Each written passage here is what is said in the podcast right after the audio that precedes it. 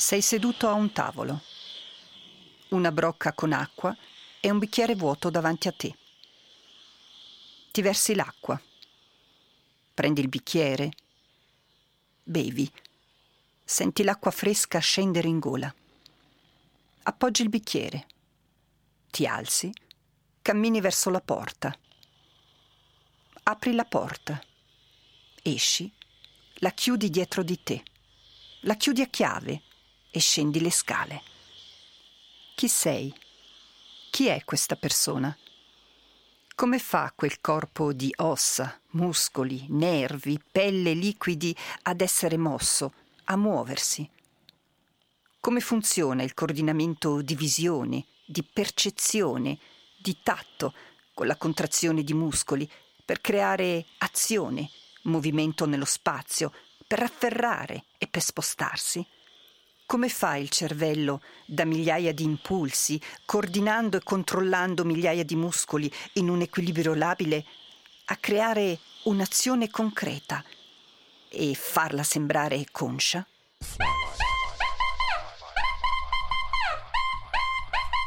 La creazione del mondo di Radio Petrushka, la trilogia, risponde a quesiti, domande e tutti i dubbi porta via. Se i nostri molteplici podcast vuoi ascoltare, l'app di Radio Petrushka gratuitamente puoi scaricare. Radio Petrushka a Lugano, in Svizzera, la radio culturale. Interroga per voi scienziati di fama mondiale che sono alla ricerca delle origini del tutto. Ci raccontano ciò che sanno con il bello e con il brutto.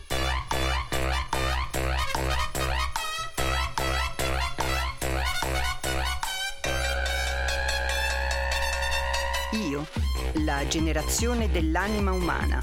Sette nuove puntate della terza serie, che ti ascolti quando vuoi, persino nelle ferie.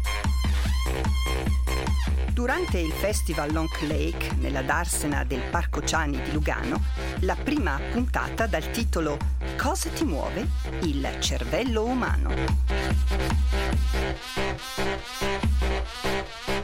Marcus Zoner incontra il professor Alain Kellin, professore titolare dell'Università di Berna, nonché direttore medico-scientifico del Neurocentro della Svizzera Italiana Lugano e professore ordinario presso l'Università della Svizzera Italiana. Per pensare, io cosa dovrei fare?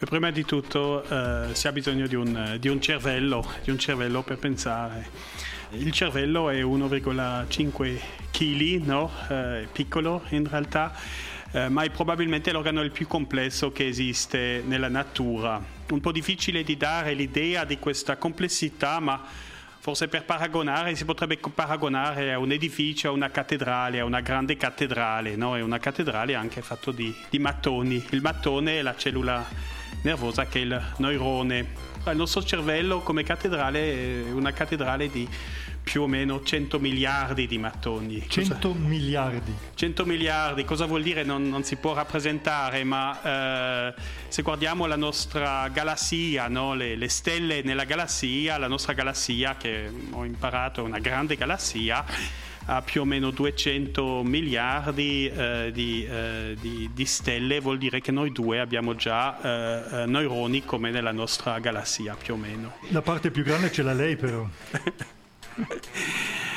il punto anche è, è che um, si dice anche sempre il cervello è un, uh, è un computer, no?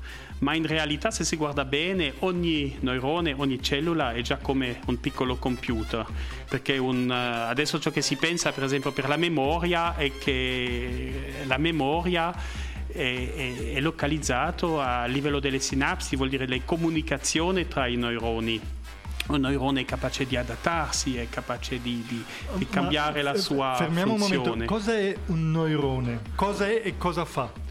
Un neurone è una, una cellula, diciamo tutta la vita e, e, tutti gli esseri umani sono composti di, di, cellule, no? anche una pianta, anche, anche, nel mondo vegetale, ci sono delle differenze tra naturalmente il mondo vegetale e il mondo animale, anche la nostra pelle, eh, siamo pieni di cellule, siamo fatti di cellule più o meno in un eh, centimetro eh, di, di, tessuto, cubo di tessuto c'è più o meno un miliardo di, di cellule, si può dire. Vuol dire veramente il mattone della vita e eh, il neurone è la cellula che è specializzata per l'attività eh, neurologica. C'è, c'è, un verme che è molto utilizzato nella ricerca che ha 300 neuroni, ma è già un sistema nervoso che funziona mo- molto bene c'è una, un insetto, la drosofila, no? che è molto utilizzato nella ricerca eh, in neurobiologia, che ne ha, se mi ricordo bene, 300.000. Vuol dire che è già una struttura eh, che in realtà è molto complessa, come una mosca, che è capace di reagire, di fuggire se c'è un pericolo, ha pochissimi neuroni, ma il, il mattone, il neurone non è molto diverso de, di ciò che abbiamo nel nostro, nel nostro cervello. Ah, allora cervello. I, I nostri neuroni sono simili a quelli molto apparentemente primitivi. Assolutamente, sì, sono molto simili. Naturalmente abbiamo anche dei neuroni molto specializzati che non esistono in altre specie, ma il, il, il piano del neurone è molto, eh, è molto, conservato. Non è tanto il, il, neurone che fa la differenza. Forse c'è un esempio nella, nella ricerca, sappiamo che beh, il nostro cervello è anche un organo elettrico, no? la, la, l'informazione sono ciò che chiamiamo potenzializzazione degli impulsi elettrici e sono stato, stati studiati, una grande scoperta è stata fatta su un neurone di, un, di calamari. Eh, più o meno 60 anni fa era, era le, le, delle grandi scoperte, vuol dire le regole nel calamari sono le stesse quasi che nei nostri, nostri nervi, vuol dire non è tanto il mattone, il neurone che fa la differenza tra un cervello umano e una drosofila, ma è l'organizzazione di questi, di questi neuroni. E, eh, organizzazione significa che il cervello forma diverse zone o proprio la connessione fra i neuroni? Allora tutto, tutte, tutte, e due, forse anche qui se paragono con un edificio, con dei mattoni posso fare un piccolo garaggio, molto semplice, se faccio una grande cattedrale è, è molto più complicato, vuol dire c'è già la, la dimensione, no? eh, per la complessità la complessità è legata alla dimensione. Dopo c'è una cosa che è molto, molto moderna, molto, è ciò che si chiama anche il connectome, no? c'è il genome, c'è tutto questo home, eh, il fatto che anche un neurone fa migliaia di connessioni. Vuol dire una rete, in realtà sono... Cioè, un attimo, fa migliaia di connessioni cosa vuol dire? Cioè, un neurone si connette con migliaia di altri neuroni? Eh, esattamente, esattamente. Ci sono diverse reti, per esempio quando se voglio... Beh, Adesso che eh, ci guardiamo, sì. vedo un'immagine che va sulla mia retina, dalla mia retina va a un secondo neurone, dopo finalmente va alla, alla cortice visiva. Tutto questo sono delle, delle connessioni, dopo ci sono le parti più complesse che analizzano l'immagine, eccetera. Poi sentiamo lì l'ambulanza. Poi cioè, sentiamo diciamo... l'ambulanza, c'è anche dopo l'aspetto cognitivo che dico questa ambulanza non è importante, ma ciò che lei dice, eh, ma rimane che posso sentire l'ambulanza se voglio, se voglio sentirla, vuol dire c'è tutto il sistema uditivo che va al sistema uditivo primario e dopo eh, il sistema sensoriale e, e, dopo c'è tutto l'aspetto del lavoro cognitivo, anche di, che, frontale o prefrontale come diciamo che è dopo di dire adesso non devo occuparmi dell'ambulanza ma devo occuparmi a ciò che lei dice. E questo funziona con delle connessioni tra i neuroni e questo è penso un fattore della complessità del cervello umano che ci sono delle connessioni eh, molto, eh, molto, importanti, ma non vuol dire che ogni regione del cervello è legato con tutte, no? ci sono dei sistemi eh, forse anche qui posso provare di paragonare con degli aeroporti, degli aerei, no? Ci sono delle, se faccio un viaggio con l'aereo, forse vado all'aeroporto di Agno, dopo vado, non so, a Zurigo. a Zurigo e da Zurigo vado altrove. Si può dire che ogni aeroporto è un po' come una connessione tra, eh, eh tra due o tre neuroni, alla fine arrivo a, da qualche parte. Anche dopo se si pensa a un danno, per esempio un ictus o qualcosa di simile, si capisce anche che dipende da dove è toccato, dove, se è un piccolo aeroporto forse non si ah, succede non niente, non, non fa qualcosa in Ticino, ma non, mentre se per esempio, eh, non so, l'aeroporto di Parigi o di Atlanta negli Stati Uniti, forse ci sarà tutto un continente che non riceverà più di informazioni mm-hmm. e questo non lo capiamo ancora molto bene, come mm-hmm. questo aspetto dinamico delle diverse zone del cervello cervello che, che, dipendendo di ciò che faccio ci sarà una zona più o meno in connessione con un'altra, in un altro quando faccio qualcosa di altro sarà un'altra zona. Sono ancora affascinato dal fatto che un neurone si eh, connette con migliaia di altri neuroni, perché è già enormemente piccolo un neurone. Sì. Come funzionano queste connessioni? Nel senso sono elettrici? Allora si può forse paragonare sotto il microscopio, sembra forse un po' come un albero, no? mm-hmm. ci, sono, ci, sono, le, le mhm. branche, dove, mm-hmm. i dendrite che diciamo dove vengono informazioni di altri, di altri, neuroni. Dopo c'è il tronco dove il neurone invierà la sua, la sua informazione, vuol dire oh. è capace di avere un input, mm-hmm. una, della, l'informazione che entra nel neurone, è sì. capace di, di, di, di, fare, come detto, come un piccolo computer che interpreta questi dati quasi e dopo viene una risposta e la risposta è effettivamente ciò che chiamiamo un potenziale d'azione, vuol dire un impulso e il neurone funziona un po' qui come, come il computer c'è un 1 o un 0, sì, c'è un impulso, sì non c'è, no. mm-hmm. ma dopo la, la, frequenza gioca un grande ruolo, ci sono diversi, diversi, mm-hmm. diversi aspetti. Mm-hmm.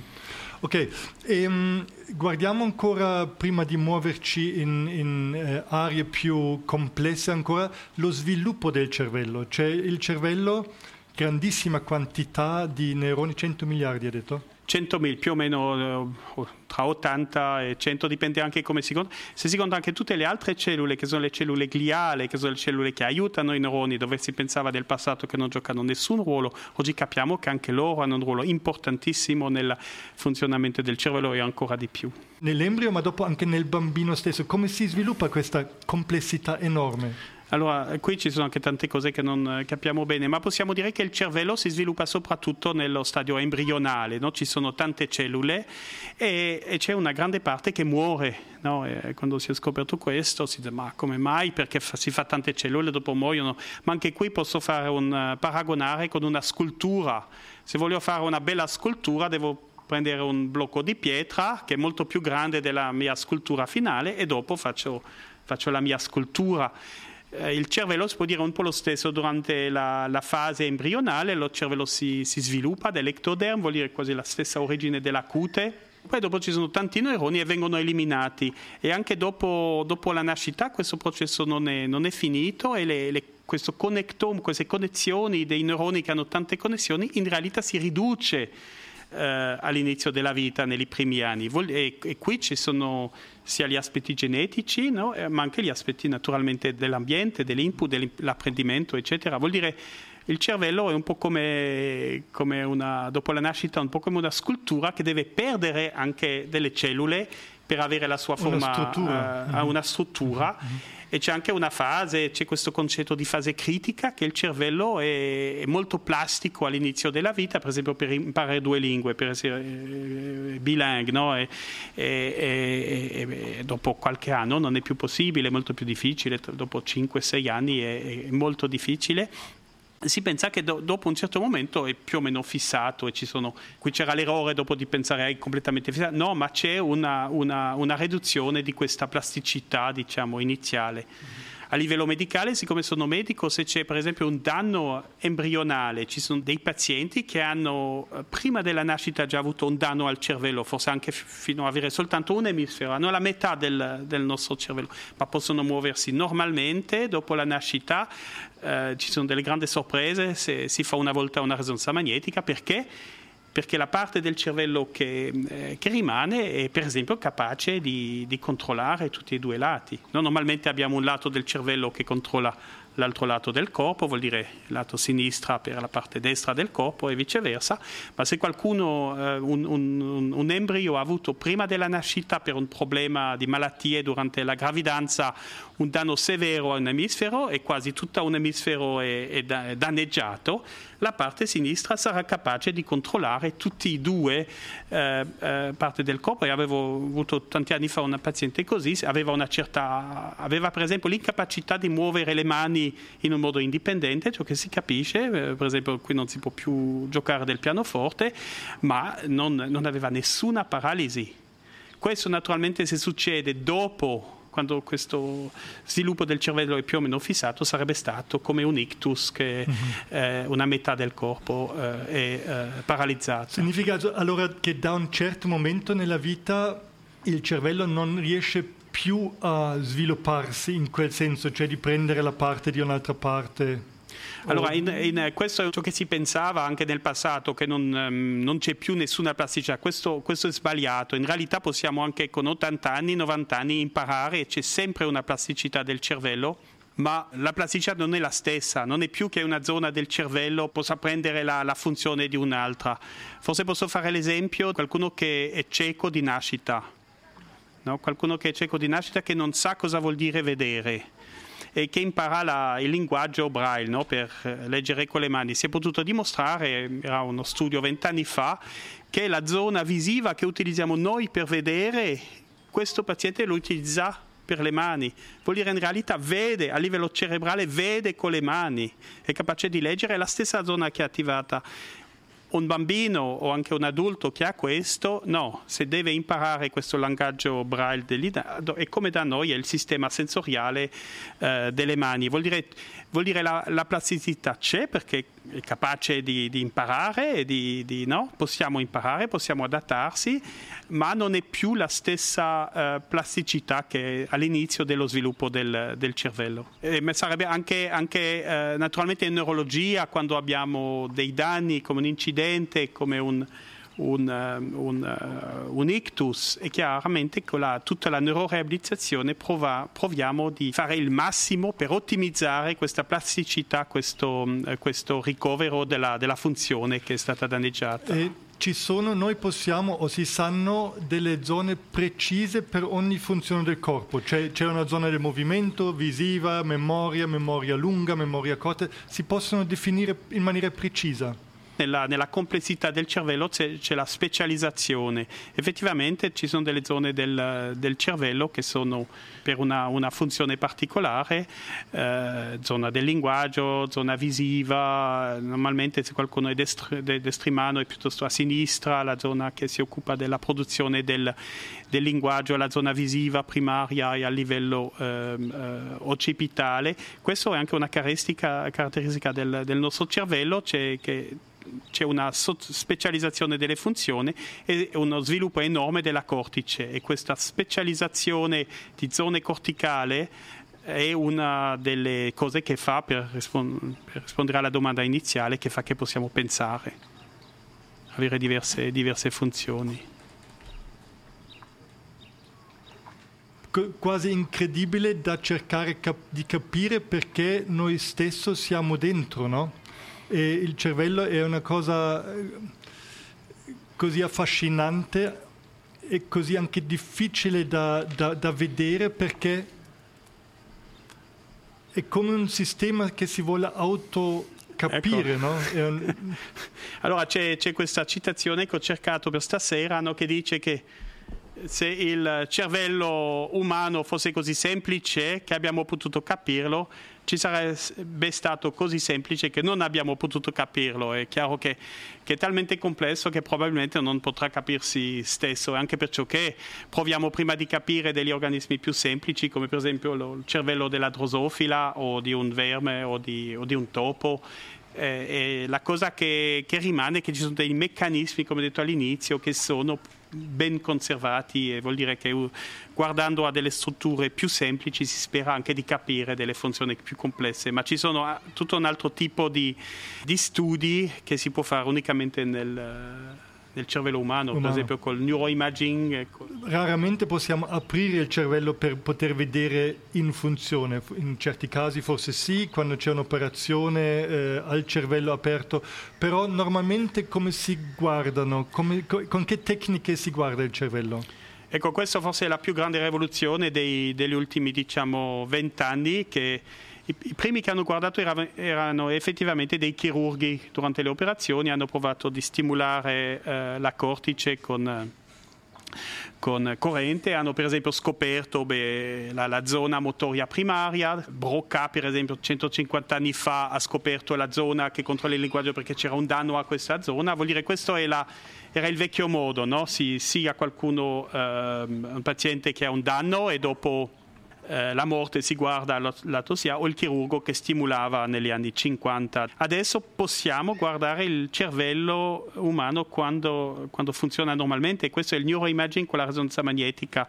E qui ci sono diverse tecniche che si sviluppano mm, veramente sempre di più, siamo anche oggi molto più precisi di dieci anni fa si può vedere eh, la zona del cervello che è associato a un'azione ehm, eh, particolare, per esempio. Cosa succede quando, quando, vedo qualcosa, cosa succede quando faccio qualcosa, quando voglio f- eh, fare qualcosa, eh, e si guarda l'attivazione della zona cerebrale. Questa è una delle tecniche che ha completamente rivoluzione, eh, che si chiama il neuroimaging, con la risonanza magnetica. E la risonanza magnetica come funziona? Cioè, eh, ci sono dei magneti forti che... Allora, io eh, la risonanza magnetica, io come neurologo la utilizzo, sono molto contento che c'è un neuroradiologo della gente che capisce meglio il principio dietro. Ci sono diversi metodi, ma eh, il, il, più utilizzato è, è, il consumo di ossigeno del, del, cervello. Vuol dire si guarda nel sangue, la parte del sangue ossigenata, non ossigenata, e con questo si può, ehm, si può dire quale zona del cervello utilizza più o meno, ha più un metabolismo più o meno, è più o meno attiva. Il problema di questo è che non è molto veloce. La comunicazione tra due neuroni è un millisecondi, vuol dire molto, molto veloce, mentre questi esami eh, forse da livello della seconda no? posso vedere delle variazioni da una seconda all'altra, perciò che qui ci sono altre tecniche come per esempio l'elettroencefalografia dove guardo la corrente elettrica del cervello e anche qui posso vedere cosa succede quando per esempio voglio muovermi, se, se io prendo questo e in realtà prima del movimento si misura già un'attività elettrica che annuncia il movimento, per esempio. Questo è già stato scoperto decinaia di anni fa. Mm-hmm. Stiamo ancora eh, sul cervello eh, abbastanza in, in generale. Come è costruito veramente in maniera grossa, cosa c'è nel nucleo e poi cosa sono gli elementi più importanti del cervello e soprattutto dove sta il pensiero. Negli animali più semplici non, non c'è tutto, ciò che ci fa veramente essere umano, ma anche, anche le scimmie lo stesso, è questa, no, i nostri lobi, no? mm-hmm. telencephalon come si dice, che è la parte diciamo la più, la più grande dove c'è la cortice, dove ci sono... Il cervello ha bisogno di... Superficie. Fanno, di, di superficie. Mm-hmm. Eh, siccome il, il, volume del cervello del, del cranio no, è abbastanza e perciò che ci sono per mettere più superficie eh. si deve si deve no, avere piegarlo. un cervello, mm-hmm. pie- piegarlo, ciò che gli animali più semplici come un topo non ha, no? il mm-hmm. cervello è, è, liscio. Allora questa è la parte diciamo la più legata probabilmente al, nos- al fatto che siamo esseri umani e la cortice ehm, eh, con, queste, con, queste, pieghe mm-hmm. e mhm. con questa specializzazione. Mm-hmm. Dopo c'è la parte eh, del tronco cerebrale, che è la parte sopra la, la medulla spinale, mm-hmm. dove si pensa che la parte diciamo la più vegetativa, la più simile a anche un animale semplice dove c'è tutte le funzioni di respirazione, controllo del, del cuore e dopo ci sono, ci sono altre strutture del tronco cerebrale un po' più in alto vicino all'altra parte del cervello e qui c'è una struttura molto importante che è piccola ma che ha un numero enorme di neuroni che è il cervelletto. Eh, il cervelletto eh, tradizionalmente una, si eh, pensava che una struttura unicamente motoria no? per coordinare i movimenti per esempio se prendo una penna per avere se una lesione cere- cerebellare del cervelletto il mio movimento sarà molto poco preciso eh, adesso si sa che ha anche un ruolo in altre funzioni anche, anche cognitive. Questo è il cervelletto. E dopo ci sono, ci sono eh, anche altre strutture sottocorticali come il talamo come i, i nuclei della base eccetera che giocano un ruolo sia eh, de, a livello cognitivo perché dobbiamo pensare al cervello anche come, come un oscillatore, come non una struttura che, eh, che ha il riposo e quando voglio fare qualcosa viene attivato, ma qualcosa che è sempre attivo con diversi rete che una volta uno è più uh, calma, dopo c'è, c'è, l'altra che è più calma, eccetera, eccetera. E qui ci sono queste uh,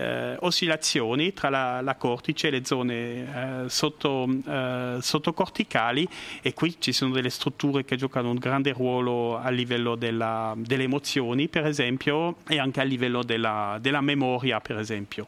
E questo gioco tra queste diverse parti del cervello che che fa che possiamo fare tante, tanti, tante cose diverse. Tante, tante cose diverse. Sì. Ok, il sonno, cos'è? Cioè dormire. Io devo dormire parecchio, non lo faccio abbastanza alle volte, ma eh, bisogna comunque dormire tanto. Otto ore al giorno si dice per l'uomo, in fondo per un mammifero eh, è una, un periodo pericoloso perché mm-hmm, si sdraia, mm-hmm, eh, arriva un mm-hmm, leone e ti mangia. Perché ha bisogno questo sonno? Per cosa? Allora, questo è uno dei grandi misteri non, complet- non risolti, non c'è di, di, risposta chiara, provata a questo.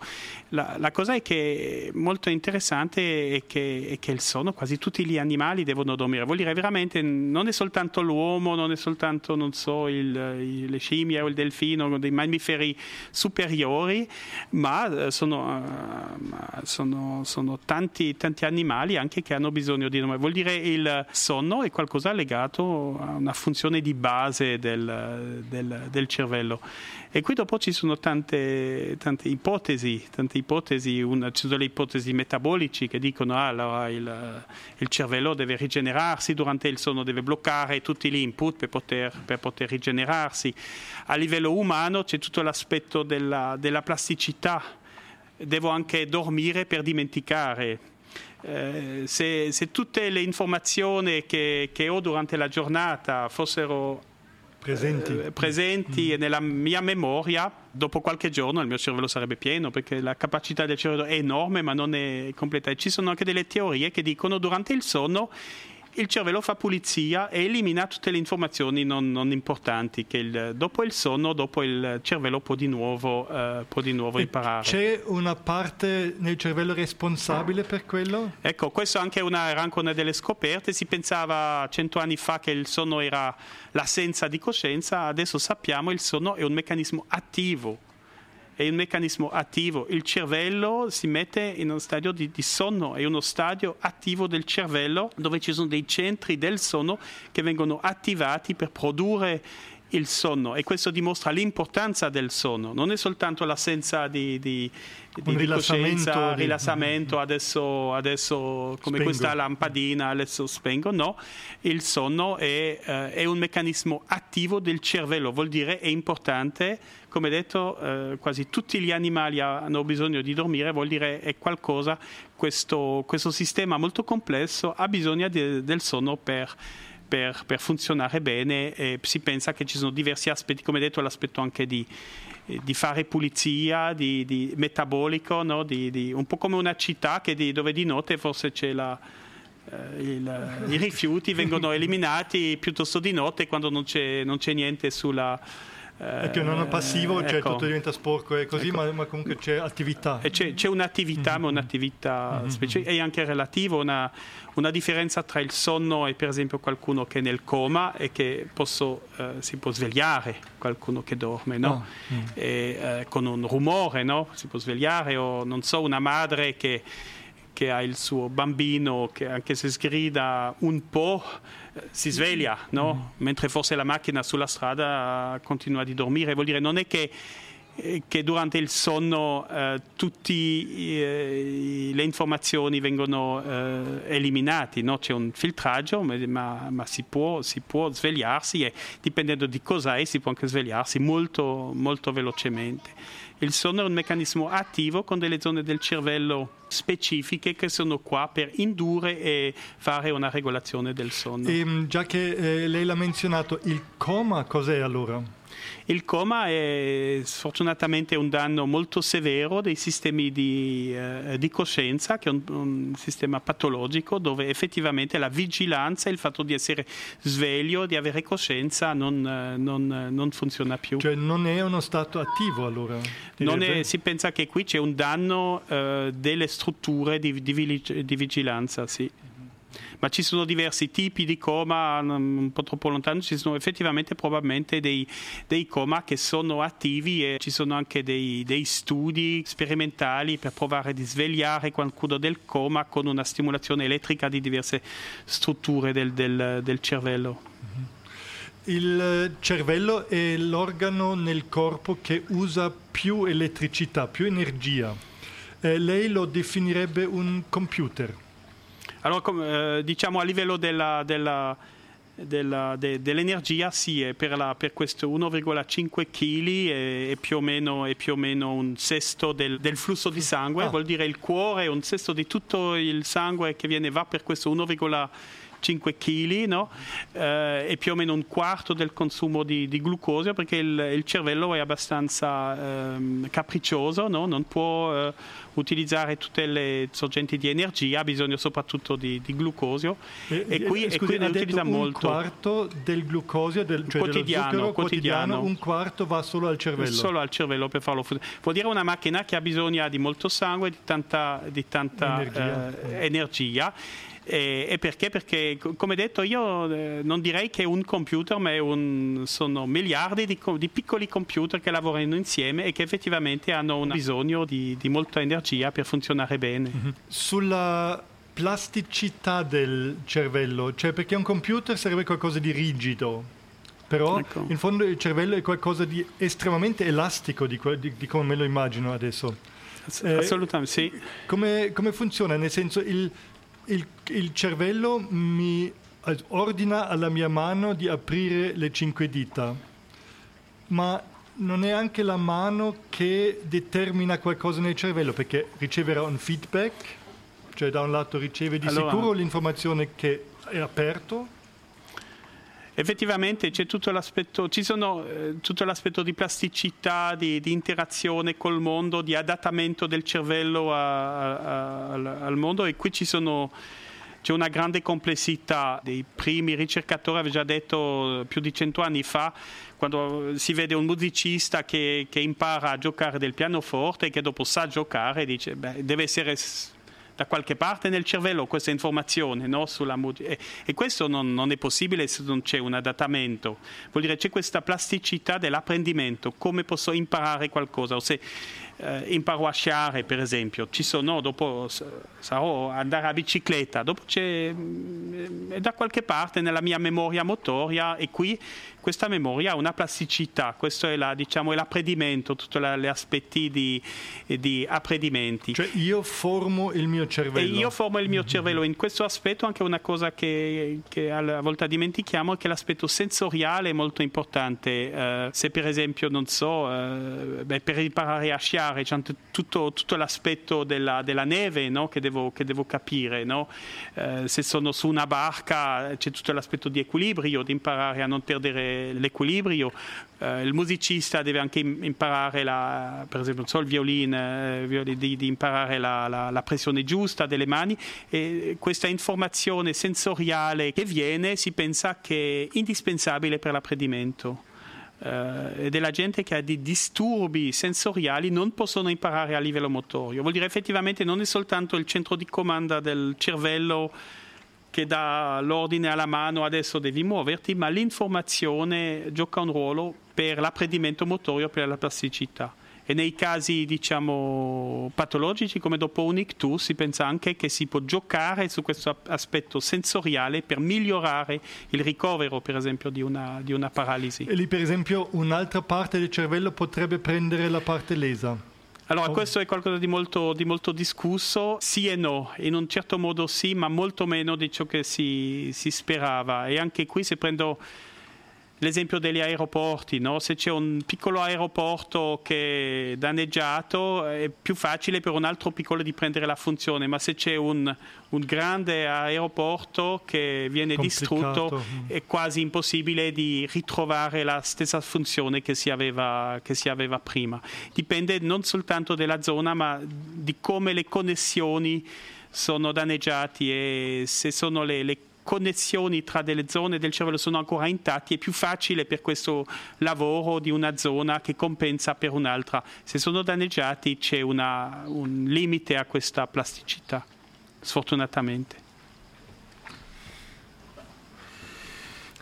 Il cervello dà solo del, degli impulsi di attività perché c'è anche il ruolo dell'inibitore del cervello. C'è, da un lato c'è tanta attività, tanta proposta di attività del corpo, ma c'è anche una parte che mi inibisce di fare tante cose. Questa come funziona? come detto, il cervello è una struttura che ha diversi centri che hanno diverse funzioni e se voglio fare qualcosa forse ci sarà un centro che devo lavorare e gli altri non devono lavorare. Forse qui si può paragonare con una città, no? una grande città, e, per esempio il Long Lake Festival, qui c'è il Lungolago che è molto attivo, ma forse non le scuole no? mm-hmm. che sono chiuse. È un po' lo stesso nel, nel, cervello, se quando faccio una cosa la zona che voglio, eh, che voglio utilizzare viene attivata e le altre non devono lavorare. E, e come, come, con le scuole che si chiude durante le vacanze, anche il cervello effettivamente è, eh, frena ciò che non si vuole. E anche qui il cervello cervello non è una struttura che non fa niente e quando voglio fare qualcosa attivo no, ci sono dappertutto dei freni che dicono tu devi stai, stai zitto, stai zitto, stai zitto e tu adesso questa zona deve, deve essere attivata. Okay, allora anche qui un freno attivo, non solo una passività ecco, ma un freno assolutamente, attivo. c'è un'inibizione, ci sono delle zone del cervello che sono attivamente frenate, forse anche qui si può fare un paragone con la, con la macchina, se voglio eh, guidare bene devo anche frenare non soltanto avere il motore, no? devo anche poter frenare al momento giusto. Mm, semafori questo, rossi e questo è anche attivo. Mm-hmm. Frenare con la macchina è un meccanismo attivo, attivo sì. non è passivo. Mm-hmm. Vuol dire che il cervello è anche una macchina che ha dappertutto dei freni per evitare un'attività sbagliata al momento sbagliato. E se questo non va, ci sono l'esempio, per esempio, della crisi epilettica dove c'è un'attività non controllata che fa dopo dei movimenti e una perdita di coscienza dovuta a un non controllo eh, dei, dei, dei, dei, centri del cervello. Per un non freno, cioè lì... una mancanza di freno, assolutamente. Inibizioni. L'inibizione effettivamente nel cervello è molto, molto importante. Anche questo si dice sempre, ah, no, non si, utilizza, si utilizza soltanto il 10% del cervello, potremmo, potrebbe utilizzare tutto come se il cervello fosse pigro, no? Per me è completamente sbagliato. Eh, se una parte del cervello è per esempio attivo adesso mentre parlo, è logico che, che il 90% del resto del cervello non è, non è attivo, l'80% non è attiva. Come, come, con i muscoli, non utilizziamo mai al 100% tutti i nostri muscoli. Se scrivo con la mano non devo utilizzare le gambe, se cammino non utilizzo le mani. Questa specializzazione fa che eh, il cervello eh, non è sempre tutto attivo insieme, ma ci sono delle zone che dipendono della, di ciò che faccio, di ciò che voglio fare eh, e che sono, sono, attivi e gli altri vengono eh, frenati per non, per non disturbare. Sì. E la connessione fra cervello e muscoli va attraverso i nervi? Come funziona tecnicamente questa trasmissione di informazioni e in due, le due direzioni? Sì, questo è il sistema motorio che è la mia specialità come, come medico, come neurologo e qui in, uh, il sistema nervoso, anche per un movimento, l'attività va giù come de- degli impulsi elettrici, che sono delle, queste potenziali d'azione, come l'1 e il 0, e la frequenza che è importante. Vuol dire se faccio un movimento lieve ci sarà una frequenza più bassa, se faccio un movimento molto forte con la, con la mano, con una forza più elevata, ci sarà una, una frequenza molto più elevata. Allora questi queste scariche dei neuroni nascondono beh, prima mm, a livello frontale perché voglio fare qualcosa, diverse zone che chiamiamo prefrontali, dove va a una zona che è legata più o meno eh, qua, diciamo sul lato, che è la zona, la cortice primaria, e dopo va a livello spinale e eh, controlla i neuroni che vanno sui, eh, sui eh, muscoli e li controlla in maniera elettrica, me lo immagino come un filo che... Come questo assone che è la, la, la comunicazione, come, come, il neurone comunica con altri, dà la sua informazioni a altri neuroni, è effettivamente basata su una trasmissione elettrica. È, non è, non è, del rame, è, ma è, sono dei, dei, movimenti di ioni in questo assone, in questo, come un piccolo tubo riempito di, eh, di, di sale, di, di, soluzione salina, può, e, e qui c'è un meccanismo elettrico che va giù effettivamente ma la cosa importante è che, è che ci sono diverse vie parallele che, che, fanno che faccio alla fine un movimento eh, adeguato. Cosa significa diverse vie parallele? Vuol dire che quando penso di muovermi o quando mi muovo, in realtà eh, parliamo di movimenti volontari, ma se per esempio cammino, non è che devo pensare a muovere il piede o muovere la gamba, penso, oh, devo andare alla stazione, devo sbrigarmi, sono in ritardo, no? C'è un programma motorio automatico che, che fa il lavoro per me, no? E questo si vede nelle malattie dove si perde questi automatismi, come la malattia di Parkinson o a volte dopo un ictus si deve quasi reimparare queste cose. Ma in realtà ci sono molti programmi che sono completamente automatici e ciò che è volontario non è il movimento stesso, ma, ma, ma il programma, avviare avviare il, eh, il, programma. E questi programmi funzionano eh, con diverse vie che vanno dal cielo, non c'è soltanto una via ma ce ne sono diverse, per esempio l'equilibrio no? il sistema che, che, fa che la mia schiena è stabile, che non perdo l'equilibrio anche se devo correre, per esempio. La posizione della testa, no? se la strada è, non, è, non, è, dritta, non è che la mia, la mia, testa sarà sempre dritta. Ci sono tutti degli aspetti che, eh, anche extrapiramidali, che chiamiamo extrapiramidali, che giocano un ruolo per avere un movimento, un movimento che, che funziona bene e in realtà una grande parte di questo controllo motorio non è, non è cosciente. La comunicazione con via ormoni, come funziona? Perché anche lì il cervello è coinvolto, ma faccio sempre fatica di immaginarmi questa cosa qui. No, questo è molto importante. La comunicazione tra cellule non è soltanto con degli impulsi elettrici, ma c'è tutta, o come dei neurotrasmettitori, ma ci sono tutte a diversi livelli l'aspetto, diciamo, ormonale è ciò che è nel sangue, no? per esempio uno stress, la cortisol che va nel sangue, dove si sa che ha anche un effetto sulla, sui neuroni. No? Se ho avuto un evento molto duro me ne ricorderò tutta la mia vita con una, una cosa. Se voglio imparare a sciare devo, devo, farlo tante volte prima di farlo. Vuol dire eh, una situazione di stress con tutte le, reazioni anche ormonali de, dello stress eh, fanno che per esempio la memoria è diversa e dopo ci sono tutti dei fattori che giocano un ruolo a livello locale, vuol dire effettivamente dopo un danno eh, ci sono ciò che chiamiamo i fattori neurotrofici, fattori che, che influenzano, che sono come degli ormoni ma di prossimità che, sono, eh, che, giocano un ruolo per modulare eh, la funzione del cervello. Effettivamente il nostro cervello è anche sotto influenza di diversi fattori umorali, in particolare gli ormoni, ma anche eh, altri, altri, altri fattori.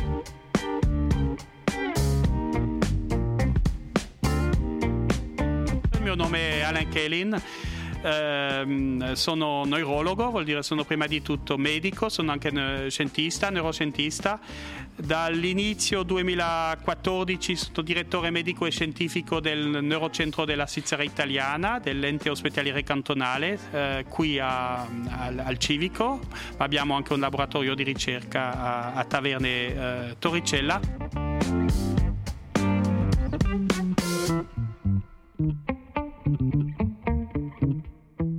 All'origine sono svizzero-francese, nato a La Chaux-de-Fonds eh, nel canton di Neuchâtel, eh, ho vissuto a Bienne, ma ho fatto tutta la mia università, tutta la mia formazione in uh, Svizzera tedesca, soprattutto all'Inselspital di Berna, anche due anni negli, uh, negli Stati Uniti.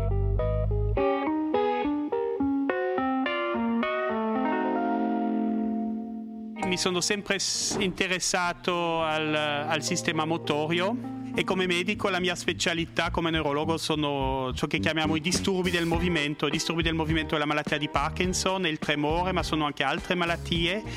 Eh, è un ambito della neurologia che si è molto sviluppato perché possiamo fare molto di più di prima per, per curare a livello della scienza è ciò che mi interessa, diciamo di capire meglio il sistema motorio, eh, eh, ma da un punto di vista medicale per provare di trattare meglio, di trovare trattamenti più, ehm, eh, più efficaci e qui eh, ciò che abbiamo discusso prima, la plasticità del cervello, eh, mi interessa molto, come migliorare la plasticità del cervello, come fare che si può ricoverarsi meglio di un, di un ictus, per esempio, a livello motorio e non motorio, anche nella malattia di Parkinson, come trattare meglio i diversi disturbi.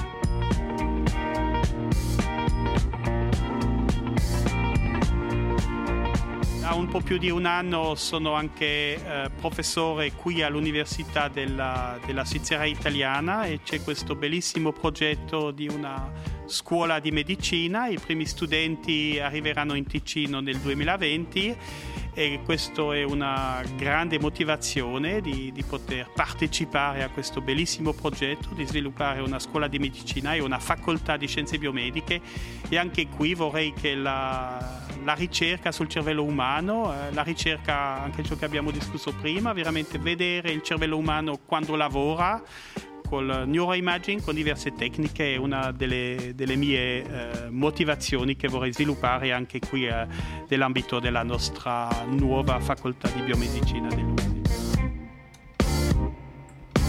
Mi interessano adesso dei casi speciali del cervello, perché dei casi speciali, anche dei disturbi, come ha detto prima, dell'ictus, o ci sono eh, domande appunto sulla, sulla, volontà libera, eh, ci sono dei disturbi um, sulla, sulla, vista, sulla percezione, sul movimento dove lei è, è specializzato. Eh, questi casi speciali ci insegnano tanto sul cervello. Ci sono tante scoperte che sono state fatte con, dai pazienti, no? osservando un caso unico e vedendo che c'è qualcosa, ma come mai? Come mai è così? Um, e questo ci ha permesso, per esempio, il syndrome di Gilles de la Tourette, Tourette IT, che è un buon esempio del della connessione tra il sistema motorio, eh, le emozioni, la motivazione, la, la libertà. Eh, nel passato si pensava che il tic il Gilles era una malattia psichiatrica, perciò che anche nelle liste delle, dei codici delle malattie psichiatriche oggi pensiamo che non è psichiatrico, è un problema del sistema motorio e c'è questa volontà o, o necessità di muoversi e forse posso paragonare quando, quando c'è un prurito, no? una zanzara che è venuta e devo grattarmi, devo grattarmi, no? In realtà sono libero, no? Posso non grattarmi, ma è molto difficile. C'è questa, questo urge to move, come si dice in necessità inglese, di necessità sì. di muoversi, devo muovere, deve fare qualcosa, e mi gratto e dopo mi sento meglio. Questo è forse un esempio di cosa succede nella malattia dei, dei tic, dove c'è questa, questa, volontà, questo desiderio di muoversi, è come, è come qualcosa di patologico. No? Normalmente se è chiaro se devo sbrigarmi per andare a casa, eccetera, lo voglio questo, voglio muovermi, voglio farlo. Nel, nel tic sono dei movimenti che non hanno senso, che, che sono inutili, che possono andare fino a, all'automutilazione, che si dà dei colpi sulla faccia, per esempio, fino ad avere delle, delle ferite e, e spesso anche associato a dei disturbi psichiatrici, vuol dire non è un problema, pensiamo, psicodinamico, psichiatrico puro, ma è un buon esempio di come il sistema motorio con queste queste eh, dice, loop, eh, questi, questi, loop di regolazione eh, fanno allo stesso tempo l'aspetto, l'aspetto, motorio che l'aspetto non motorio e questo penso quando si fa si è attore è chiaro che tutto questo si vive e noi proviamo di, eh, di, capirle, di, di, capirlo un po' meglio. E, e un, un, tic può essere un disturbo molto, molto lieve, spesso nel bambino che dopo va via, o può essere una malattia molto grave, come detto, fino a, a dell'automutilazione. Ma ci sono anche dei casi assurdi, cioè, eh, che forse da fuori fanno anche quasi ridere, no? Ci sono certi movimenti che ci fanno ridere se lo vediamo, ma anche ci, c'è stato un paziente, per esempio, che andando per strada lui aveva la necessità assoluta di imitare qualsiasi cosa e imitava persone che gli venivano incontro, imitava le sì, macchine sì. con gli occhi, sì. con la bocca, imitava la lampada che sembrava uno che si, si, era impiccato e doveva continuamente camminare per strada im, imitare ciò che vedeva. Cosa succede in un cervello così? Cosa, cosa succede o cosa allora, ci sono, ci sono, diversi tipi di malattie che fanno che si, non soltanto i tic, che fanno che si ripeta ciò che si, si osserva, diverse strutture che sono, che sono coinvolte, anche qui si pensa che c'è la, la, le diversi cortici premotorie che sono legati a questi nuclei della base e anche qui si pensa che qual, una struttura che dovrebbe essere frenata è come la macchina dove il freno non è ben uh, tirato e che incomincia a partire da solo. Dicono un po' così. per esempio, una... senza volerlo, cioè si vergognano dopo ma dicono parole naziste. Ecco, o... questo, questo è per ciò che si fa in medicina la differenza tra il Gilles de la Tourette dove ci sono queste parolacce e la malattia dei tic dove non c'è, ma che per me è una, de, una separazione un po' artificiale, ma è chiaro perché si fa questa separazione, perché ha una, un problema, ma questo è un po' con tante malattie neurologiche sfortunatamente, c'è l'aspetto sociale, l'aspetto di stigmatizzazione, l'aspetto di sofferenza non tanto perché faccio il movimento, ma perché forse perdo il mio lavoro, ho, perdo la fidanzata, eccetera, eccetera. E questo è, son, è anche un, un, aspetto di queste, di queste, malattie. Ma si può dire che è uno di questi, di questi loop, di questo circuito di regolazione motorio che dovrebbe essere frenato, non è frenato e incomincia a, a, a, a lavorare. Dopo ci sono diversi modi si può imitare, ma si può anche, come dire, dire delle, delle, parolacce individuali dopo, come un tic, e un tic può essere molto lieve, quando è molto lieve fie, spesso viene nascosto, se per esempio faccio un movimento della spalla posso sempre nasconderlo abbastanza facilmente, questo caso che ha detto della, si imita le cose, ci sono naturalmente problemi sociali enormi e una sofferenza enorme quando questa persona è da solo nel suo appartamento va bene, ma appena è, in società ci vengono i problemi. Cosa si può fare? Cioè, cosa si fa in un caso così? Si cerca di, di dare delle, dei psicofarmaci, dei, dei, dei medicamenti? Si cerca, cosa, cosa si, come si potrebbe aiutare una persona oggi così? Allora, questo è il nostro lavoro come neurologhi e specialisti dei disturbi del movimento. Ci sono due tre, tre, aspetti. La prima cosa è spesso di dare un nome alla malattia aiuta già molto, di poter fare la diagnosi giusta e questo è sempre il primo passo. Dopo si, almeno si sa cosa si ha e c'è questa no, vecchia frase che dice che il nemico identificato è già a metà vinto, vinto no? Mm-hmm. È un po' così. il nostro primo compito è di provare, di dare, di fare una diagnosi. Questa è la prima cosa, assolutamente questo è la, un punto importante. E dopo effettivamente le malattie a Gilles de la Tourette severi spesso è necessario, soprattutto nell'adulto, nel, nel bambino spesso sono dei formi più lievi che dopo vanno via ma dell'adulto una malattia Gilles de la Tourette severo si dà delle, delle medicine e dopo abbiamo, siccome adesso capiamo meglio questi circuiti che lavorano, c'è anche un trattamento nuovo che è la stimolazione cerebrale profonda, vuol dire si mette un elettrodo nel cervello per stimolare eh, delle zone del cervello che non lavorano bene, soprattutto nella base, si utilizza adesso da, da più di vent'anni per la malattia di Parkinson, ma si è scoperto che per esempio per il Gilles de la Tourette si può anche stimolare nucleus come una, una struttura vicino e che è giusto in questo circuito particolare che, che, non è abbastanza frenato nel Gil della Tourette. Questi sono per i casi molto gravi che si può fare anche questa, questa operazione per provare di frenare que, quella corrente elettrica, questa struttura che non è frenata. Ci sono altri casi che hanno permesso di capire meglio il cervello, c'è, c'è dei pazienti molto famosi, questo, questo, paziente che è stato chiamato HM no? mm-hmm. nel 1953, penso, aveva avuto una chirurgia dell'epilessia già all'inizio, no? si, a quell'epoca si, il chirurgo eh, lavorava nel cervello anche se non sapeva bene cosa eh, cosa c'era veramente e qui ho un paziente che ha avuto una chirurgia per l'epilessia che è andato bene ma ha perso la memoria completamente la memoria, la memoria di, di tutto ciò che ci diceva e si, grazie a questo caso e altri casi simili si è capito il ruolo di una struttura che si chiama l'ippocampo nella, nella memoria, ma questo paziente poteva, sapeva camminare, tutto ciò che era motorio, che era eh, un, nella memoria di un'altra parte del cervello, eh, non era toccata e perciò che qui si è capito che non c'è una memoria per tutto, ma che dipendendo di cosa devo ricordarmi viene messo in una parte del cervello o nell'altra. Questo sono un paziente molto, anche molto famoso che, che prima era i psicologi interessati, adesso come i neuroscientisti possono spiegare meglio le osservazioni della psicologia. Appunto, già che ha menzionato la memoria, ci sono diversissime forme di memoria. C'è la memoria, io non li posso elencare così, ma immaginandomi, no? c'è la memoria chiaramente inconscia eh, di bambino piccolo che non posso ricordarmi in maniera conscia, ma comunque c'è come memoria da qualche parte di sicuro. Poi c'è la memoria, come dice lei, motoria eh, tutto quello che imparo a fare col corpo, eh, poi c'è la memoria cosciente.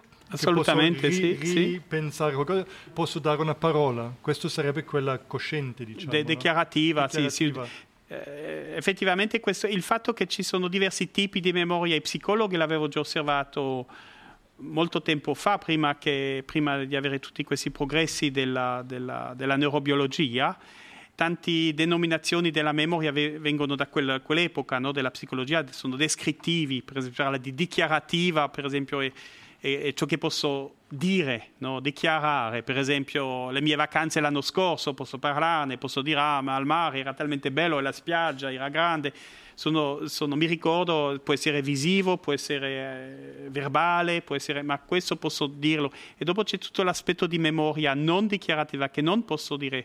E qui riprendo l'esempio di, di sciare, non posso dire come, come ho potuto stoccare. C'è, c'è, anche questa barzelletta quando si, chiede, si, è chiesto a uno se, se sa giocare del, del violino, no?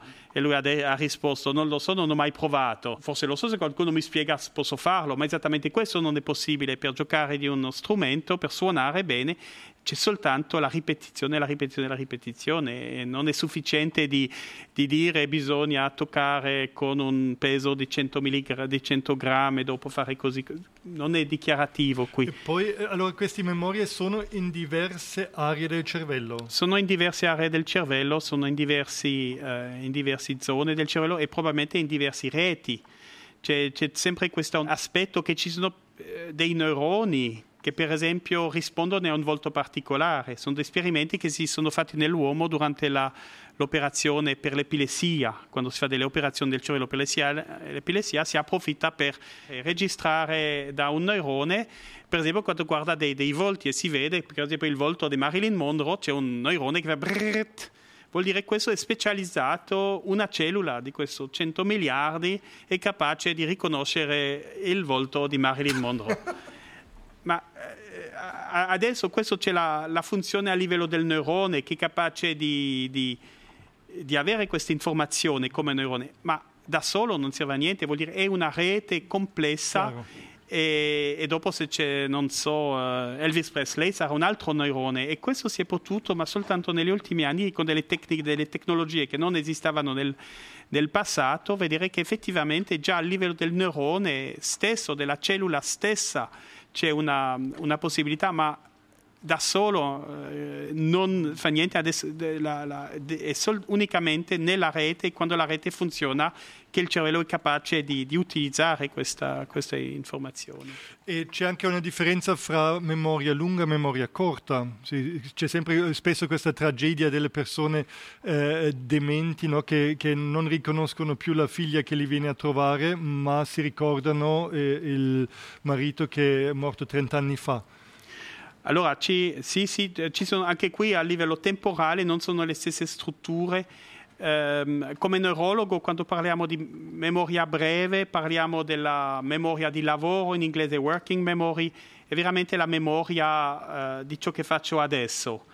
Eh, tutto il resto è memoria lunga, vuol dire ciò oh. che ho fatto l'anno scorso, 30 anni fa, a livello neurobiologico non è molto diverso, ma effettivamente una una malattia come la malattia di Alzheimer tocca soprattutto gli eventi più, più recenti, ma la, malattia, la, la memoria breve è un circuito completamente diverso per, per, esempio se, se, dico qualcosa e qualcuno deve ripeterlo, no? tutta questa, questa, memoria di lavoro che utilizzo subito e che non, eh, dopo non, è, non, non, ho bisogno di, di, di, metterlo soltanto se necessario, dove proverò di, di, ricordarmelo. C'è stato anche questo interessantissimo esperimento di ehm, far vedere delle parole a delle persone con una lesione dopo un ictus o dopo una malattia e dopo non riuscivano a ricordarseli, non riuscivano a ripeterseli. Dopo, dando a loro solo la prima o la seconda lettera della parola, loro riuscivano a completarli e si diceva però puoi mettere qualsiasi parola con queste lettere e loro al 100% mettevano le parole che avevano visto prima. Vuol dire che c'è un tipo di ricordo, c'era, ma non su livello conscio sembra. Assolutamente, assolutamente. C'è una, tutto un lavoro che che si fa nel cervello che non è, che non è, che non è cosciente. Diciamo, non dobbiamo andare a utilizzare Freud, non so per questo, ma effettivamente abbiamo tutta una parte del, del lavoro che facciamo che non è, non è cosciente e sono capace di, di, mettere qualcosa in memoria senza esserne, esserne uh, cosciente di, di, di questo. Eh, dicendo questo, dopo c'è la gente che allora interpreta questo come dire allora il cervello non è, non è libero. Ecco, eh, vogliamo questo... arrivare lì. Allora, la volontà libera, il free will esiste, noi siamo liberi. Io dico di sì, io dico di sì, dico di sì, ma c'è tutta una branca che dice che siamo come dei zombie, no? Che in realtà abbiamo l'illusione della libertà, ma in realtà è il nostro cervello che, che è come una macchina che fa qualcosa e dopo, e dopo uh, pensiamo di averlo voluto. Cioè, e questo viene da, anche da un esperimento di un ricercatore che si chiama Libet che ha aveva de- detto alla gente di fare un movimento e di ricordarsi, c'era un orologio, il momento quando ho voluto fare il movimento. E ciò che ha visto è che l'attività elettrica del cervello inizia prima di questo. Vuol dire come se il cervello inizia a, a fare qualcosa, è difficile di spiegare prima in parole, fare, senza no, parola, no, ma, è chiaro, ma è come sì. se il cervello inizia a lavorare e soltanto dopo penso di averlo voluto e questo è stato interpretato come ah, non siamo liberi, il cervello, il cervello siamo, è come una, una macchina eh, che fa qualcosa e dopo abbiamo l'illusione della, della libertà.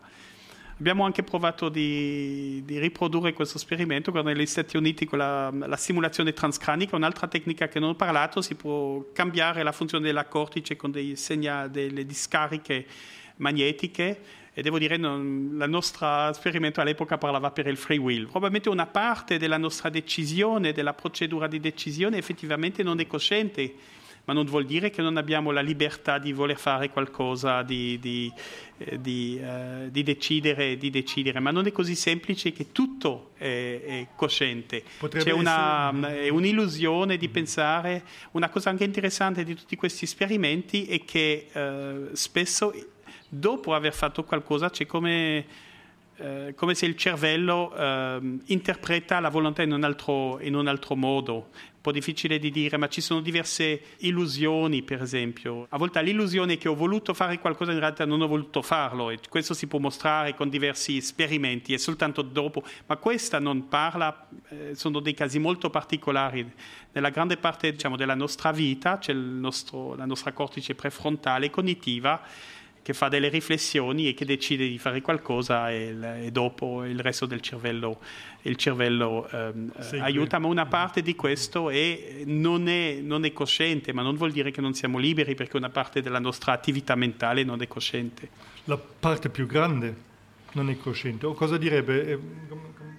Eh, diciamo che se guardiamo tutto naturalmente, per esempio adesso sto respirando, non è che devo pensare a attivare la mia respirazione, no, il mio intestino funziona e non è che devo pensare a, a muovere il mio intestino, no.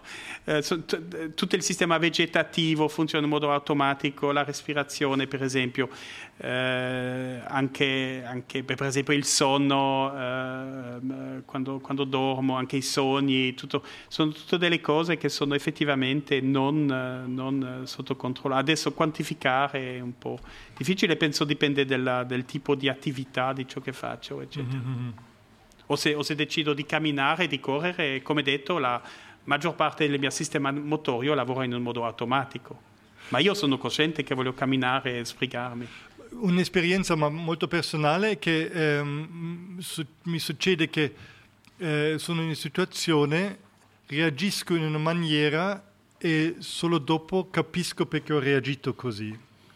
Non so se le, le è successo, ma sì, mi, sì. mi, succede abbastanza sovente che, che, mi accorgo che non che non sono, non sono libero, ma non è la coscienza, cioè il pensiero, quello che mi domina sempre. Quello che intendo, non è sempre sì, la prima assolutamente. cosa, ma, ma è spesso, eh, eh, non voglio dire l'inconscio, ma comunque un, un, un, sentimento chiaro, una chiarezza che c'è, che non posso ancora denominare. So che voglio fare questo, questo, uno mi dice qualcosa, vuoi fare questo, io dico sì, non ci ho pensato tanto, dico di sì perché la persona è simpatica, mi dico mangiare qualcosa va bene. Cioè, ci sono forse tante cose che non, non, non, coscientemente riesco a capire in quel momento, ma dico di sì per un impulso, per una decisione che dopo anche giusta, nel senso, però la, la, la coscienza come se arrivasse dopo spesso. Assolutamente, c'è tutto un aspetto che capiamo ancora male perché tutti gli esperimenti che facciamo, no? per esempio questo esperimento se dico, anche se faccio del neuroimaging, voglio vedere come il cervello, è chiaro che la persona che è nella risonanza magnetica, dico adesso devi muovere il dito, seguire una sequenza o imparare a un mm. movimento, spe- è, abbastanza difficile di, di, capire questo aspetto, ma questo è chiaro. Mm. E se si pensa anche a tutto l'aspetto dell'intuizione, no? quando chiaro. l'intuizione prende una decisione, sono sicuro che la decisione è giusta e dopo si realizza che è la decisione giusta, ma sono incapace di spiegare perché l'ho preso eh, è chiaro che c'è tutto un lavoro eh, diciamo sotto la coscienza, ma non vuol dire che non sono libero. Questo, no, no. questo è, la, è, l'errore di, di, sì, sì, non, di, di, dire che libertà ha sempre qualcosa da fare con aver coscienza di tutto. Mm. Forse questa è la, la, la, la, cosa più importante da dire. In, in, questo contesto, mi sembra anche a me, non è la, non è la coscienza a determinare la libertà. Questo eh, dipende un po' dagli autori di, di diverse cose, ciò che penso anch'io, sì. Mm. Ok. Um, disturbi interessanti. Eh, lei eh, si è specializzato su, un, su una materia Beh, sui disturbi del, del, del movimento, sì. no? che come detto è diventato una, come una sottospecializzazione perché possiamo trattare meglio di, di 10-20 anni fa. Un aspetto è la simulazione cerebrale profonda, possiamo mettere degli elettrodi nel cervello per, siccome capiamo meglio questi circuiti, per correggere questi circuiti, adesso è un trattamento standard per la malattia di Parkinson, per il tremore forte, quando un paziente non può più mangiare, per esempio, non può più fare niente perché trema tanto, eh, che, che ci sono fermi di tremore che non hanno niente da fare con la malattia di Parkinson facciamo delle iniezioni di tossina botulinica. Il, la tossina botulinica, il Botox, si pensa che per le rughe, in realtà in neurologia lo utilizziamo da più di vent'anni per trattare le distonie. Le distonie sono delle, dei crampi muscolari, soprattutto a livello della nuca, il torticollo, che sono eh, molto... Ehm, molto difficili da trattare, possiamo iniettare in questi, abbiamo anche delle, dei, eh, delle pompe per trattare anche la malattia di Parkinson con delle infusioni di duodopa, eccetera. E perciò che un compito a oggi è di, di offrire eh, eh, o di, di, di, discutere col paziente eh, le terapie che potrebbero aiutare. E lo fate voi qui a Lugano, questi, questi trattamenti? Allora, la, le iniezioni di tossina botulinica sì, per la, la stimolazione cerebrale profonda lavoriamo con l'ospedale Linzerspital di Berna, l'operazione viene fatta a Berna, ma facciamo tutto prima e dopo, dopo bisogna aggiustare, eccetera, eccetera. Qui, eh, eh, scusi, questa iniezione è un'iniezione direttamente nel cervello? No, le iniezioni sono nei muscoli della ah. tossina botulinica, ah. sono due cose completamente diverse. La stimolazione cerebrale profonda, l'elettrodo viene messo nel cervello, vuol dire un'operazione di neurochirurgia che effettivamente viene fatta in centro specialistico in, eh, in, Ticino non lo facciamo anche perché il Ticino è troppo piccolo. Chiaro, chiaro. E il Parkinson, eh, la malattia di Parkinson cos'è veramente? Cos'è? Allora, la malattia di Parkinson, cosa è veramente una domanda mh, che sembra semplice, che in realtà è molto difficile. Eh, la malattia di Parkinson si pensava nel passato che era un danno delle cellule dopaminergiche. Le cellule dopaminergiche è uno di questi neurotrasmettori che hanno un'azione un po' diffusa, no? come ho detto prima, fattore eh, neurotrasmettore ma che controlla un po' tutta l'attività motoria e queste cellule per una causa che non capiamo, a volte è genetico ma spesso non sappiamo bene e dopo il sistema motore è rallentato, la, la caratteristica della malattia di Parkinson è un rallentamento, rallentamento dei movimenti e il tremore è soltanto in una parte dei pazienti ma non, non sempre, mentre il rallentamento è sempre. Oggi capiamo molto meglio che c'è una neurodegenerazione, sono i grumi di una proteina che si chiama la, la synuclein di, e che alla fine fanno un danno neuronale e capiamo anche che non sono soltanto questi neuroni dopaminergici ma anche altri e anche che ci sono circuiti non motori toccati, anche questo ciò che ho detto prima come nella, nella, nella malattia dei tic, ci sono dei circuiti che sono motori ma vicino al circuito motorio c'è il circuito emozionale, c'è il circuito eh, cognitivo, eccetera, e adesso sappiamo che nella malattia di Parkinson anche gli altri circuiti sono toccati, spesso ci sono dei cambiamenti eh, delle emozioni, dei sintomi depressivi o altre cose. Vuol dire una malattia complessa che tocca veramente la, la rete motoria e dove il, la mancanza di dopamina è una, una delle, delle, cause, ma, ma, ma non, unicamente, non, l'unico, non l'unica, l'unico sistema toccato. E per il momento si può solo curare i sintomi più o meno se si riesce, ma non si può fare niente contro la malattia stessa. Allora, eh, adesso sì è giusto, ma è un periodo molto affascinante e eccitante perché ci sono siccome adesso capiamo per la prima volta, no, da, ne, la malattia di Parkinson è stata descritta 200 anni fa da James Parkinson, ma la malattia era già descritta, eh, nella, per esempio, nella medicina ayurveda in India già non so, mille, duemila anni fa, eh, anche ci sono dei medici della, nella Roma antica che hanno descritto la malattia, vuol dire una malattia che esiste da, da, tanto tempo, ma soltanto oggi capiamo quale proteina gioca un ruolo e adesso ci sono degli studi dove si prova di, di curare effettivamente con degli anticorpi, di fare delle infusioni di anticorpi che vanno a, a distruggere questi grumi. E ci sono degli studi che sono in corso nel mondo e vedremo ci sono state tante delusioni che non, non voglio dare di speranza falsa, ma se questi trattamenti sperimentali, che sono adesso in fase di, di studio clinico nel mondo, eh, funzionano, allora per la prima volta possiamo influenzare la malattia stessa. Vuol dire oggi è giusto, possiamo soltanto curare i sintomi e possiamo curarli molto meglio di prima, ma forse in pochi anni potremo agire sulla causa della malattia stessa. Ma questo è lo speriamo tutti. Speriamo in tempo per me. sono, sono, un po' queste angosce no? di continuare a imparare nella vita, di conoscere persone, di studiare, di leggere, di leggere dei libri, di, di continuare e poi il sentimento che a un certo punto dimentichi tutto, questa, questa cosa che va via tutto. Non Questo non è giusto. Si pensava nel passato che, che la, tutti siamo senili, dementi, siamo... in realtà non è, non è, così, il cervello umano è capace di imparare anche, anche quando si ha 100 anni.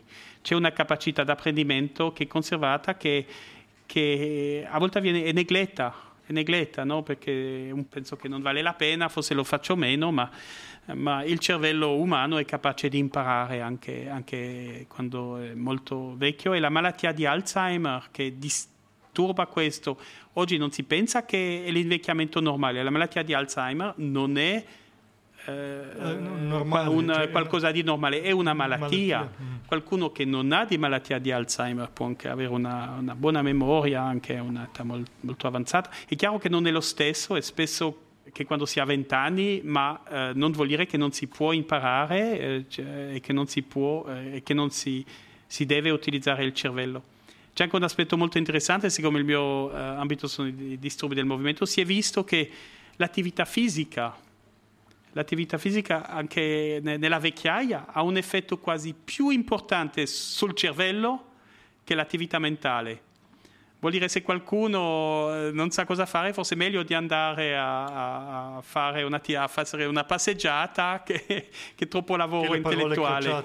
È come se quando attiviamo i nostri muscoli, ci muoviamo, eccetera, eccetera, ci sono anche dei fattori umorali, ciò che dicevamo prima, no? non soltanto gli impulsi elettrici, ma che dal sangue aiutano il cervello a rimanere diciamo, giovane e, funzionare bene. Vuol dire anche qui c'è una connessione tra tra l'attività, motoria e l'attività de, del cervello. È un po' quello che appunto noi in teatro sentiamo molto forte, eh, muovendoci e imparando molto meglio. E ci sem- assolutamente ci sembra adesso de- che ci sono anche dei fattori, come detto, che dal sangue vanno al cervello e aiutano. Chiaro. Vuol dire l'attività fisica a un'età avanzata ne- aiuta anche la funzione cerebrale. Questi sono recenti studi in tutto il mondo che lo dimostrano. Sarebbero delle belle parole fini- per finire, ma ho un, ancora una domanda, una tematica che mi interessa. La stupidità cos'è?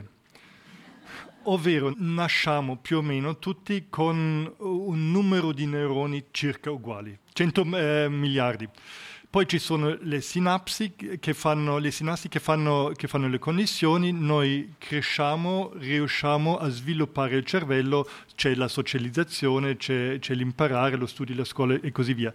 Ma dal lato del cervello cosa determina e perché e come fa a determinare che una persona riesce a imparare di più, a studiare di più, a avere anche un quoziente di, di intelligenza più alto che un'altra persona? Ma una domanda, una domanda, domanda molto, no, molto, difficile da rispondere. Prima di tutto ci sono naturalmente dei disturbi del, dello sviluppo che fa che il cervello non si sviluppa normalmente, dopo ci sono degli sviluppi normali che non sono diciamo possibili. Sviluppi, Se adesso, normali, adesso il, la, la, persona normale ma qui dobbiamo dire ma cos'è l'intelligenza?